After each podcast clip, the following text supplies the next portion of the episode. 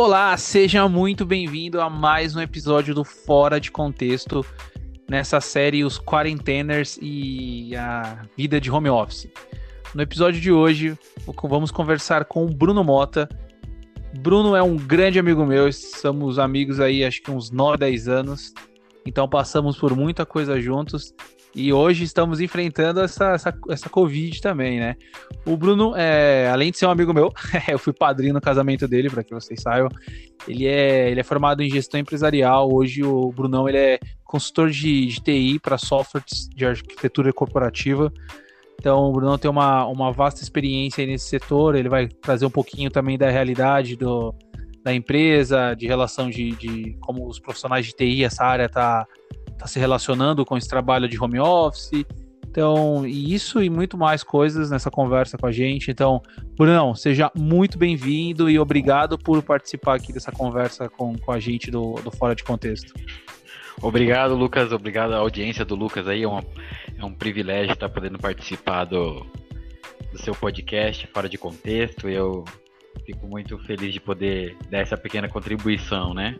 É, claro que a gente é, fica meio acanhado no começo pela a gente ter nossos papos do dia a dia, mas aqui é, a gente acaba ficando um pouquinho apreensivo, mas espero que é, a audiência possa curtir. A gente sempre quando tá junto a gente é, fala sobre muitos assuntos, sobre política, sobre é, trabalho, as relações de trabalho.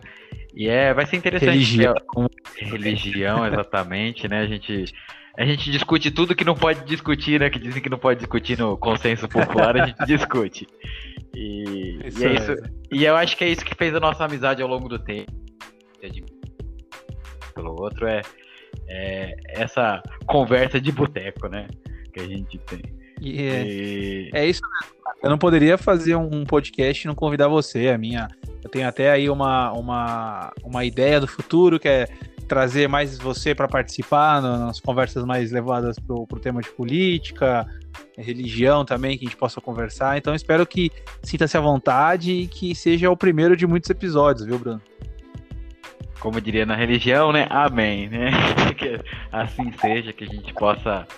É... Acho que é mais interessante a gente poder, é, tanto para a audiência quanto para a gente, né? Poder é, ter essas oportunidades. Que a vida é tão corrida, né? E a gente vê a que a gente está enfrentando agora, é, o quanto que é, é, importante o calor humano, o quanto que é importante as conversas e tudo mais, né? É Com certeza, aí. e é bom avisar a audiência que tanto esse como os outros episódios dessa série dos Quarenteners estão sendo gravados respeitando a, a OMS, tá? Então o Bruno tá lá na casa dele com a família dele, eu tô aqui na minha casa com a minha família. Infelizmente Teremos a gente delay, não pode né? ter esse contato é, temos o famoso delay, então que a, que a, audiência entenda que nós estamos próximos, estamos juntos, mas separados, né? É, porque estamos determinando muito mais a organização do que o governantes, né, do nosso, nosso país. É, ah, infelizmente, esse cara a gente tem que abstrair às vezes um pouco, né? Mais a sério, assim. Enfim, se a gente for falar desse papo, a gente vai esticar pra caramba, né? e a gente sabe que é, eu e você, a gente tem debates bem acalorados sobre isso e acho que se tiver oportunidade nas próximas, a gente vai poder conversar bastante, tanto a audiência, espero que eles gostem também. Com certeza. Bruno, eu quero começar essa conversa puxando esse papo que é impossível não mencionar, né? Que é a relação do, do Covid-19, do, do coronavírus, né? E, e, o trabalho de home office, né? Como isso te afetou, se te afetou, se você já já está acostumado a trabalhar em casa, como vem como vem sido isso para você assim? Então, Lucas, geralmente eu só trabalhava de casa quando eu estava doente, né? Numa situação, a gente tem. Uhum. É porque depende muito da cultura, da tradição da empresa, né? A gente tem o costume de, mesmo a gente ser poucos no, no escritório, ser poucas pessoas, né? Mas a gente tem esse costume já de estar tá todos lá, trabalhando lado a lado. Então, a minha, da minha parte, realmente o trato com os clientes, geralmente é, em alguns casos, quando tem um projeto ou não, a gente está tratando com eles via online, né? A situação diferente uhum. agora foi por causa da, do coronavírus, né? Aí a, a, gente se acometeu com a Covid, né? Então a gente acabou ficando mais na nossa casa e tudo mais. E, E a gente está desempenhando esse papel que a gente desempenhava é, no trabalho é, próximo em casa. Tem sido interessante, uhum. né? Porque a rotina é, a gente tem que readaptar novamente. Então é, é uma situação nova, mas é uma situação também que a gente vê que a gente consegue desempenhar bastante. É, tanto lá quanto aqui, porque a gente geralmente já tinha reuniões via, via Zoom ou ouvia, não vou fazer propaganda uhum. dos, dos, dos, Não, não, pode falar. Eu uso propaganda merchan, mas é, todo mundo usa, né? Não é, tem como. Ou o Zoom ou aquele da Cisco, da Cisco, que é o, o Webex, né? A gente usa bastante. Então as nossas, uhum. as nossas relações já são bastante virtuais. Né? A não ser, como eu disse para você, em casos de projetos, quando a gente tem um projeto específico, em a gente trabalha com alguns clientes do varejo, alguns clientes de farmácia, né? e aí a gente tem que e, ou uhum. alguns clientes também da, de, da, de que trabalham com é, fundos de pensão, né? Então eles, eles, como a gente tem que trabalhar às vezes é, nesse período, a gente está lá diretamente com outros, trabalhando em outros escritórios, com outros ambientes, outras culturas. Mas nesse momento estamos trabalhando aqui. É, e Bruno, mas você acha que para o setor de TI isso é mais rotineiro, é mais comum ver os funcionários trabalhando de home office?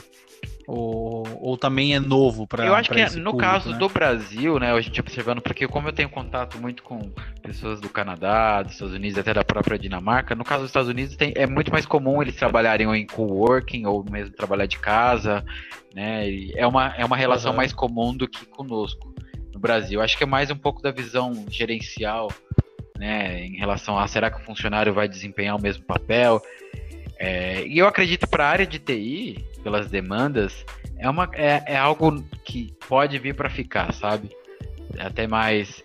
Tem aquelas questões realmente que às vezes a gente acaba é, misturando né, os ambientes, então a gente prolonga às vezes o horário de trabalho e tudo mais, porque a gente já está numa relação entre casa e trabalho, tudo muito perto. A gente acaba, para quem é, uhum. é orca, orcaholic, né? Orcaholic. Orcaholic vai emenda uhum. tudo, não tem horário e tudo mais, né? É. Cara, eu vejo uma dificuldade, assim, eu venho conversando com a galera, assim, né, e vejo essa dificuldade mesmo de, de separar o ambiente de trabalho e o ambiente da casa de descanso, né? Pra minha casa sempre foi. Eu já trabalhei, assim, duas, três semanas de, de home office, mas com aquela questão de. Ah, entrava às 8, 9, saía às 5, 6, acabou, ia no mercado, ia no cinema, ia não sei o quê. Hoje fica todo um quanto mais complicado, né? Exato. É, até conversando com a minha esposa, né? É, acho que esses dias, que se a gente não tiver a rotina, né? É, é, ela estava conversando sobre um outro chefe que ela teve, que ele trabalhava uhum. de home office, então ele tinha fazer aquela rotina mesmo, de acordar um pouco mais cedo, tomar seu banho, fazer todo um, um cronograma para realmente distanciar. Deu o período do horário dele, ele desligava e, e, e conseguia viver a vida nele normal. Porque para mim tem sido essa maior dificuldade. Eu tenho trabalhado até mais, e às vezes você fala, ah, não, tem uma coisa que eu preciso fazer, eu vou fazer depois. E aí às vezes você acaba meio que conflituando as situações entre família e empresa, né? E. Uhum. Você tem, tem dificuldade de manter uma rotina ou você tem uma no, rotina? Na primeira semana. Porque eu vou falar pra você, eu aqui. É, eu não, eu, eu, tenho uma, eu tenho uma rotina. Minha rotina é começar a trabalhar e até terminar de trabalhar. Então, assim, tipo, eu tô conversando com a galera, eu quero até, depois de ouvir os comentários e as entrevistas aqui, as conversas que a gente teve, tentar manter uma rotina. Mas, cara, é, do meu lado, não vou mentir pra você, não. É complicado manter essa rotina, assim. É, a gente já tá duas semanas aqui, né? Então, a primeira semana é, a gente acha interessante que a gente passa por vários momentos. Tem aquele momento, nossa, eu vou estar em casa, é, poxa, eu vou poder assistir. Você já vê aquela imagem, ah, vou estar na Netflix aqui trabalhando aqui, né? E aí você cria essa ilusão e essa. que não é bem assim, né? Você acaba trabalhando muito mais. É... E no meu caso, não tem horário. Eu, tipo, o horário realmente a gente entra às nove, né? Então eu entro às nove aqui, já pulo meio que na cama, escovo o dente já caio aqui. E esse é o, esse é o lado bom para mim, né? De não ter que pegar. Porque geralmente eu vou por transporte público, né? E, e pego lá. Geralmente, eu, eu, o que eu gostava do transporte público é poder, às vezes, achar um lugar para sentar, ler, fazer minha leitura, né, colocar meu fone de ouvido e, e, ler, e fazer a leitura. Mas É, nesse momento, às vezes eu prolongo um pouco mais o, o sono, né? Estico um pouco mais e vou direto aí para trabalhar e fazer as coisas. E, e, às vezes estico, né? Passa das seis, sete. E... Uhum. E você continua ali até, até terminar, muitas das vezes, né? E... Porque lá no trabalho você tem aquela relação de levanta para tomar um café, uma água, um chá, é. volta, conversa com não sei quem. Na sua casa você está sentado, você o computador, sua esposa, seu filho, né, o seu namorado, sua mãe, seu pai, você vai, você vai direto, né? Você, muitas vezes você nem se liga aí muito em questão de horário. Não, né? não, você. É, é como se incorpora-se na sua vida, né, social. Então, aquela parte ali se torna meio que você não consegue dividir, né? E essa acho que é a maior dificuldade agora, conseguir dividir isso. É, e isso causa um pouquinho mais. E além do distanciamento social, às vezes, né? É bom o lado humano de você falar no olho a olho, de você aprender e tudo mais. Uhum, mas tem, tem seus lados, tem seus prós e seus contras. Acho que é mais difícil para quem tá meio sozinho mesmo, isolado nessa época. Mas por um lado, estando com a minha família, isso tem sido legal, porque a nossa relação de trabalho hoje em dia é, te deixa um pouco distante dessa sua relação familiar, né? Então você traz esse resgate. Muitas, uhum. eu tava vendo uma, eu tava lendo esse, ouvindo na Band News esses dias, né, que tinha uma família, né, e, e ela tava, ela tava, ela chegou no quarto, né, da, da filha dela e ela reclamou lá pra, ela é uma ouvinte, né, ela reclamou pro cara que, tipo, poxa, a minha filha quebra todos os brinquedos e tudo mais, eu tenho tanto brinquedo aqui, né? Aí eu comentei, o cara aqui do programa, esqueci o nome dele agora, mas ele falou assim, dando conselhos para ela, né? Poxa, é, é bom que você viu nessa relação, né? Que você teve uma proximidade que você talvez às vezes você nem entrava no quarto dela, não percebia algumas coisas, às vezes você nota que tem, nossa, quantos brinquedos e até como a vida tá, como a gente às vezes como pais, vai, a gente pensa só em dar, em comprar as coisas, né? E isso cria assim uma uhum. relação muito consumista entre os filhos, né? E os filhos não dão valor naquele determinado naquela determinada questão. E aí você estando em casa, você consegue reparar algumas coisas, né? É, é muito legal agora, tipo, quando eu vejo todo determinado horário, meu filho acorda, né? Aí ele já vem aqui, papai, papai, papai. Né? E essa tem sido uma coisa muito bacana, porque esse contato que eu não tinha, né? De manhã a gente perde isso, a gente só tem de final de semana e às vezes final de semana a gente está muito cansado e, não dá tanta atenção, né? Claro, não, e eu, cara, eu acho que esse gancho que você puxou é fantástico, né? Exemplo. E aí até um outro ponto que a gente pode tocar mais para frente, que é a, o que esse, o que, que essa quarentena trouxe de positivo, obviamente, se a gente por alguns minutos, né, esquecer o todo negativo claro, que está trazendo, mas o que pode. Porque a gente está em casa, eu, tô, eu falo, repito isso, a gente está em casa com emprego, cara, a gente é privilegiado Exato. sim, sabe? A gente tem que entender que é um, a gente é um privilégio, porque tem dezenas de milhares de pessoas que estão perdendo seus empregos, ou que estavam na busca de um emprego e o vírus. É, o, a pandemia, né, o coronavírus como um todo retardou essa entrada no mercado, esse regresso. Então, assim, já estar em casa é um privilégio, né? Então acho que é uma das primeiras coisas que a gente tem que entender. E ainda, se a gente olha as coisas positivas, né? Talvez o que você falou é algo. Eu ia até perguntar para você assim, o que, o que de positivo trouxe esse, esse, essa quarentena para você? Se trouxe alguma coisa, né? Ah, sim. É, exatamente como você falou, a gente é abençoado ou prestigiado ou ser privilegiado por ter é, por ter trabalhando, né? Estar trabalhando, a gente vê o quanto que é, as pessoas elas estão preocupadas e a gente até entende às vezes, por mais de, de situações políticas que as pessoas que os governadores ou até mesmo o próprio presidente da nação quer, quer politizar a situação, né? Ah, eles nunca se preocuparam pobre, né? Mas agora eles estão se preocupando. Poxa, ele tem que sair para trabalhar. Ou algum, até alguns empresários aí têm é, se preocupado, né? Com, com o funcionário para diretamente para ele ganhar o lucro, diretamente para ele ganhar o lucro, indiretamente para dizer que ah, ele precisa ganhar, é... sabe? Então, essa circunstância Estranho, é, agora, agora, é... agora o trabalhador existe, né? Ele faz parte desse processo. Antes era um favor ele ter um emprego, né? Agora sem ele não tem renda. Exato. E aí assim, eu penso, por, por ser uma pessoa que gosta, você formado em história, ou eu, por exemplo, uma pessoa que gosta de ler bastante, ler sobre história, ler sobre tudo que puder, eu sou um cara meio generalista, gosto de ler bastante sobre muitas coisas. E a gente vê. Mas isso é, é bom, cara, isso é extremamente acho bom. Acho que até pra minha função, né, que como a gente tem que lidar com muitas coisas ao mesmo tempo, então é, esse meu gosto acho que me ajuda, ajuda bastante, né, nessas circunstâncias. E eu tava vendo, né, acho que o mundo sempre passou por situações em que a gente tem que repensar, seja na circunstância na, naquela primeira na gripe espanhola, que eles tiveram que repensar as formas como eles iam é, tratar a saúde, seja na questões do pós-guerra, que eles pensaram que, nossa, como o Estado tem que trabalhar para poder é, reorganizar, né, alguns, algumas coisas que a iniciativa privada em determinados momentos não consegue lidar muito bem, né, todas essas circunstâncias, é, eu acho que a gente está nesse momento para repensar, né? Algumas das vezes até mesmo as relações, né? A forma como a gente é, desempenha nosso papel em alguns determinados setores. Sabe, claro que o setor da produção precisa de algumas né, necessidades, mas às vezes alguns custos desnecessários que e, até mesmo a questão de confiança no trabalhador, né? No desempenho do trabalhador, dá uma nova cultura na demanda para ele, poxa, não só focado naquela questão de oito horas trabalhi, trabalhadas, né? Seis, sete, oito horas e os intervalos, mas aquela questão, poxa, tá, tá entregando demanda, tá tendo satisfação, ele tá conseguindo atender às suas expectativas financeiras, suas expectativas é, de saúde mesmo, essas preocupações todas vão, vão ter situações que vão estar em falta. E né? aquela questão, né? Cara, eu concordo com o que você falou. Tem um ponto aí que eu, que eu até, para não perder a linha de raciocínio, cara, eu acho muito interessante. Que é a, a relação de será que. E aí eu trago à tona, e será que agora o Partido Novo vai continuar com aquele discurso que tem que privatizar a saúde, que tem que.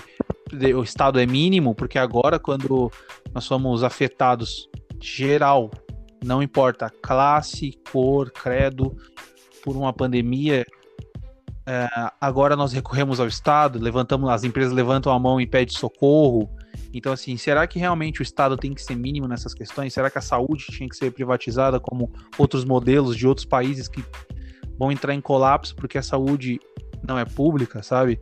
Obviamente o SUS tem as suas coisas para se melhorar, mas é impossível você fazer uma crítica ao SUS num momento como esse, sabe? Então, assim, será que esse discurso do, do Partido Novo e desses liberais freestyle faz sentido nesse momento?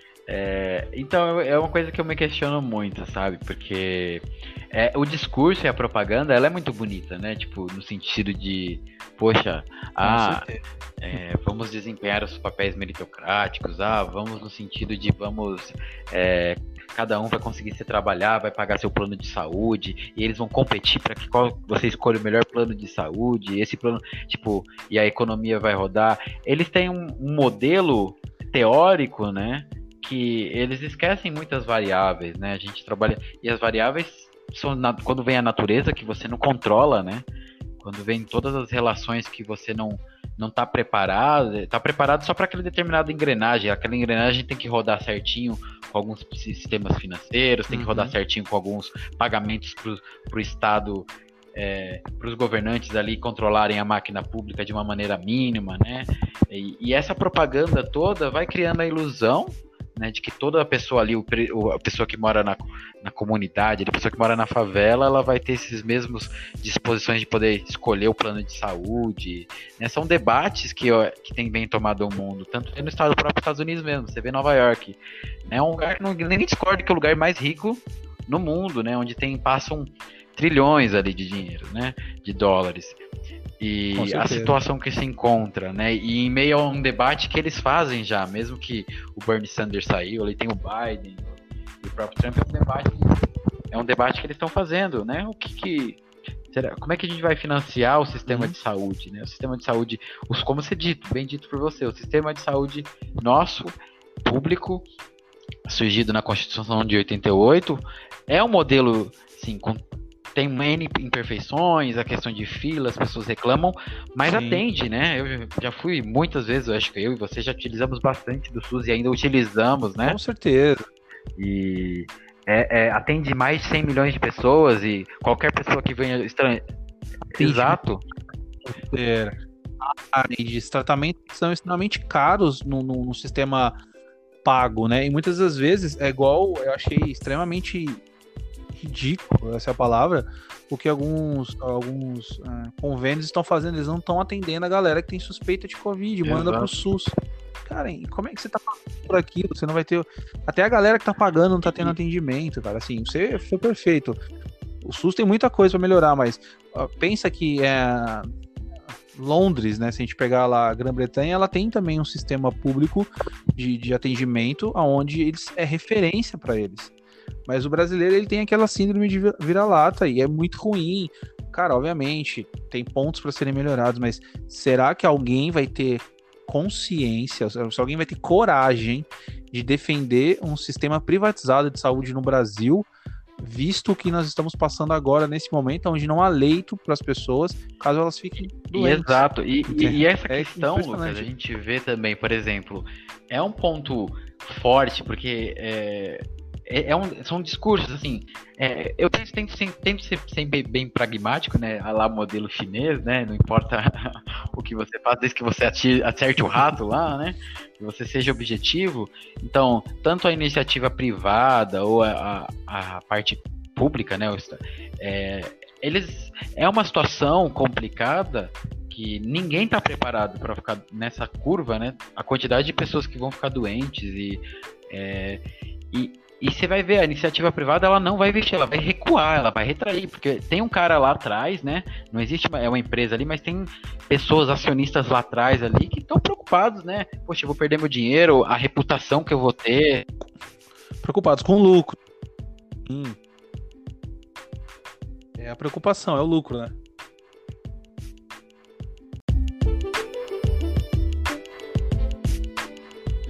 Beleza, Brunão. Mudando um pouquinho de assunto, que a gente já tá indo muito pra política e talvez a gente não seja o papo ideal para isso hoje, mas as próximas vezes, quem sabe. Eu quero saber, cara, como. É, não, sim, cara. Eu quero saber como você vem enfrentando essa questão do, do da quarentena, né? Dentro da, da sua casa, com a sua família. Isso talvez tenha aproximado mais. Como é que foi essa relação? É, então, é, nesse ponto, a gente, é, como família, eu acho que tem sido uma situação muito legal, né? Como tinha comentado, a gente repara algumas coisas nos nossos filhos, vê desenvolvimento que a gente não vê. E isso é uma coisa, é uma das relações que eu acho que tem que mudar, né? A forma de trabalho, de algumas pessoas, a grande maioria que tem essa oportunidade de poder trabalhar em casa às vezes, tem essa questão, né, de você conviver com o celular. É, é um, às vezes isso é um debate filosófico, mas é um debate mais é, de vida mesmo, né? E, poxa, uhum. é, por que, que eu tô nesse tempo aqui nessa vida? O que, que eu tô fazendo? É, será que eu tô tratando bem aquelas pessoas que estão mais próximas de mim? Será que eu tô é, tendo essa, vendo meus filhos, meu filho, minha esposa, o desenvolvimento deles? É, não se torna uma coisa só uma coisa rotineira, né? Eu sempre, eu acho que nas conversas, eu sempre, sempre eu penso isso, né? Será que o que, que, a gente tá fazendo? É, às vezes quando eu falo, eu pego, que eu falei contigo aqueles momentos, que eu tô sentindo que às vezes eu tô indo para Pinheiros, ou para algum determinado uhum. lugar que eu tô descendo aquele aquele met o metrô, Sim. a gente vê a quantidade de pessoas, né? Indo como se fosse um efeito manada indo para seus trabalhos e vendo suas vidas sendo meio que sugadas ali, né? Então mexe muito nessa forma de de debate. Para mim tem sido bom esse relação familiar, né? Se acordar, esse momento de tomar de jejum junto com eles e almoçar e, e tudo mais tem sido fantástico para hum. mim. Tem sido bom para Ah, que legal. Fico feliz em saber que pelo menos ah, existe algo de positivo nesse, nesse problema todo que a gente está enfrentando. Né? É... Fora o tédio, né? Ajuda... A gente tem essa, essas alternativas aí. É, ajuda a gente a dar um pouco de esperança, né?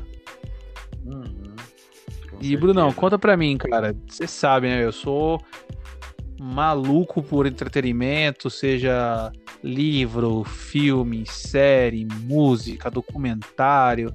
A gente, as ideias batem bastante com isso, acho que por isso que a amizade dura tanto tempo, né? Eu quero saber, velho, o que, é. que, você tá fazendo aí, além de manter essa rotina de trabalho, né? O que, que você tá fazendo? O que você vem consumindo de, de entretenimento durante esse, esse período? Que, que, o que, que o Bruno tá fazendo para manter aí isso, isso, isso vivo nele? Ó, por incrível que pareça, né, eu tenho consumido menos, né, entretenimento durante essa, essa quarentena. Eu tenho visto muita gente falando, não, agora eu tô lendo livros e tudo mais. Então eu, uhum. eu me entreti muito menos no sentido, porque a gente tá mais na questão familiar, então isso para mim tem sido bom. Mas agora que eu vou entrar, esse, essa semana agora eu entro de férias, né?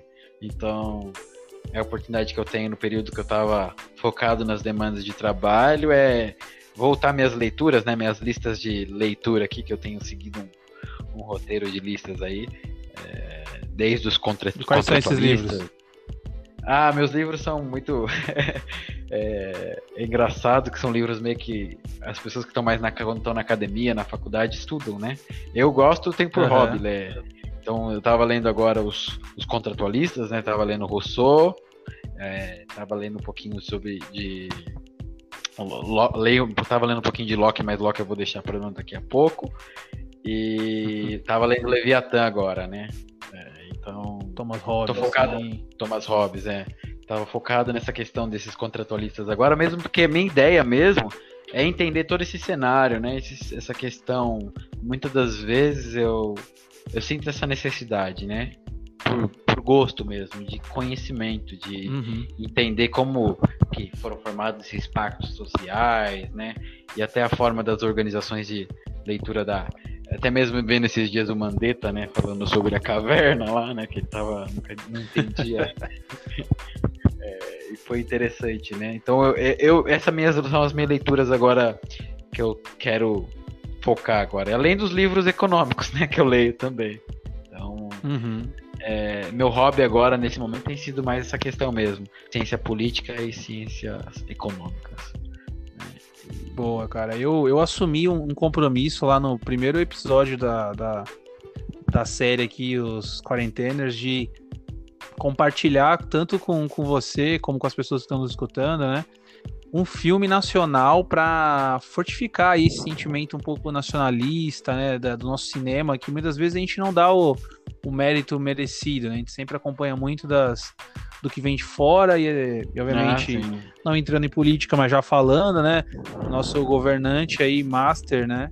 O alto poder legislativo que caga pra, pra cultura, né? Então, acho que cabe um pouco a gente também que fazer a nossa parte, né? Consumir produto nacional, dar esse, esse valor que, que merece, cara. E eu quero compartilhar com você, acredito que você já tenha visto esse filme, mas se não assistiu, assistam, né? É, para todos que estão ouvindo também, é, eu adoro O Alto da Compadecida.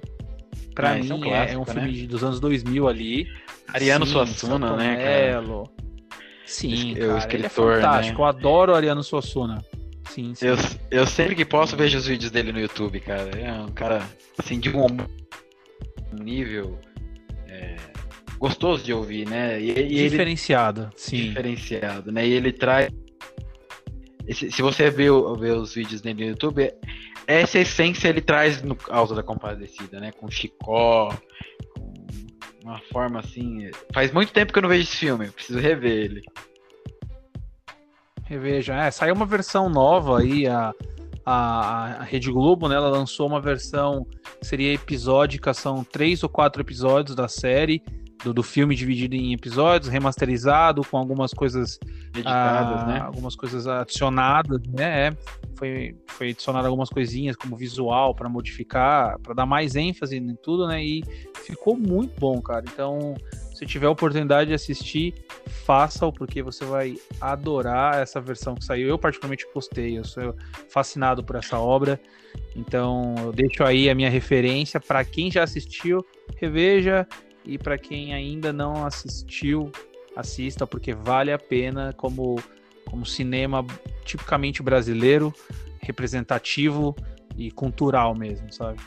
É, é, é essa vendo levantando, né? Se você olhar assim o próprio Parasita, né? Todas uhum. as relações ali.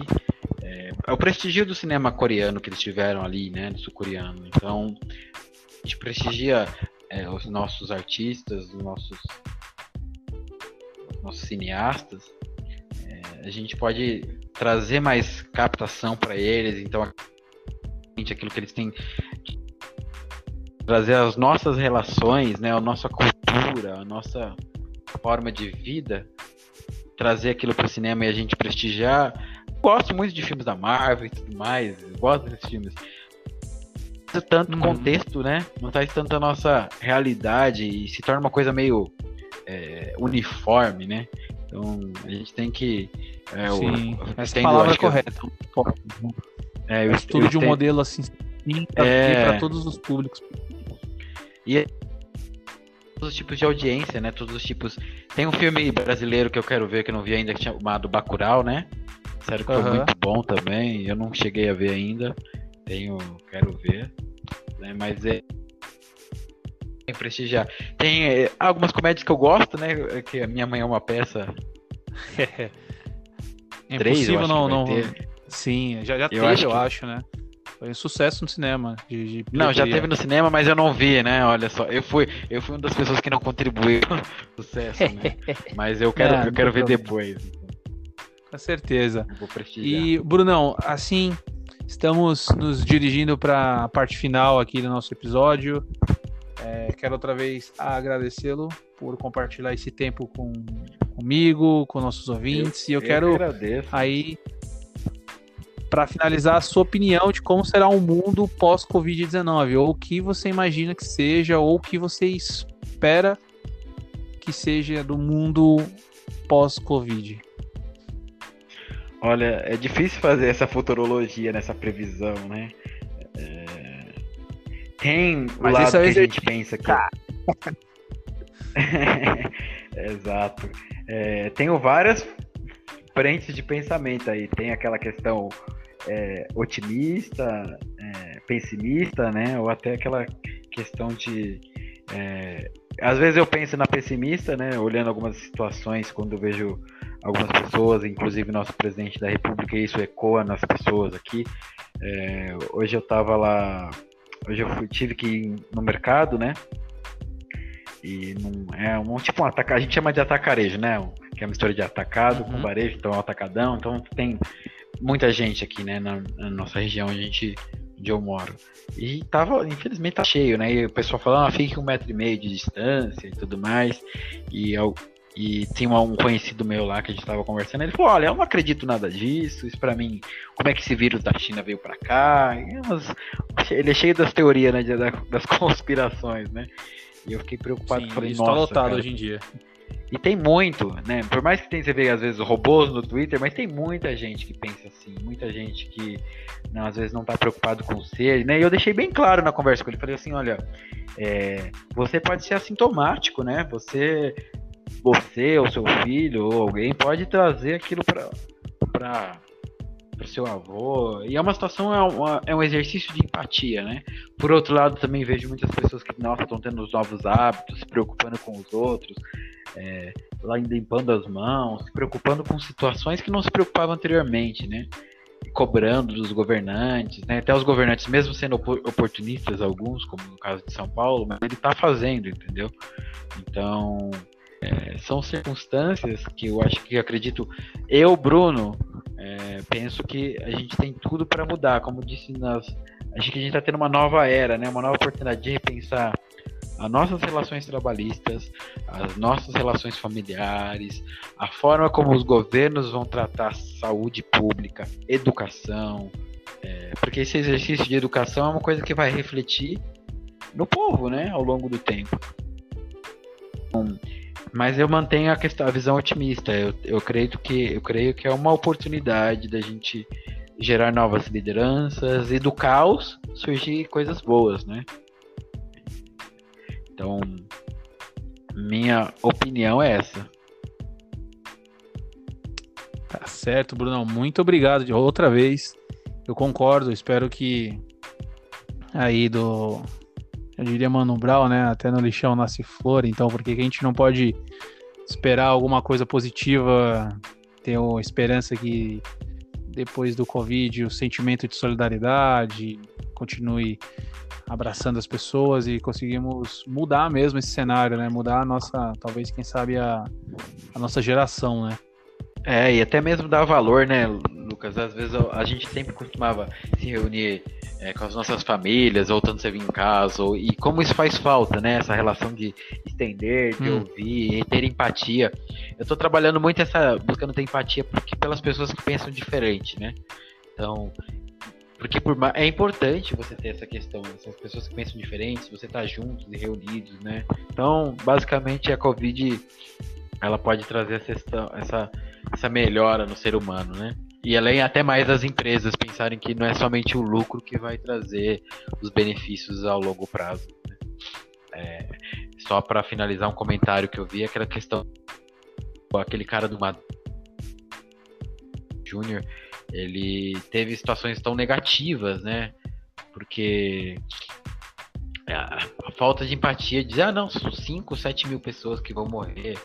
São situações que a gente vê, poxa, será que eu, se eu como investidor, ele acho que ele abriu na, na bolsa, a longo prazo, até a forma como você vai investir pode mudar, entendeu? Situações dessa, forma uhum. de preocupação, ah, ah, tudo bem, vamos contra os gastos públicos, vamos limitar e vamos colocar uma PEC que trava tudo. Bom para mim, né? Será que essas circunstâncias todas vão me ajudar? Então, creio que até a forma de, no caso, a forma de pensar em luta, né, e vai mudar. Então, vamos batalhar para isso. Com certeza. E Bruno e nossos ouvintes, quero terminar com essa reflexão para que nós podemos pensar nisso tudo e ver como nós podemos contribuir nesse processo. Então, se você escutou esse podcast até o final, você é muito gente boa, que sejamos todos assim. Um forte abraço e tchau!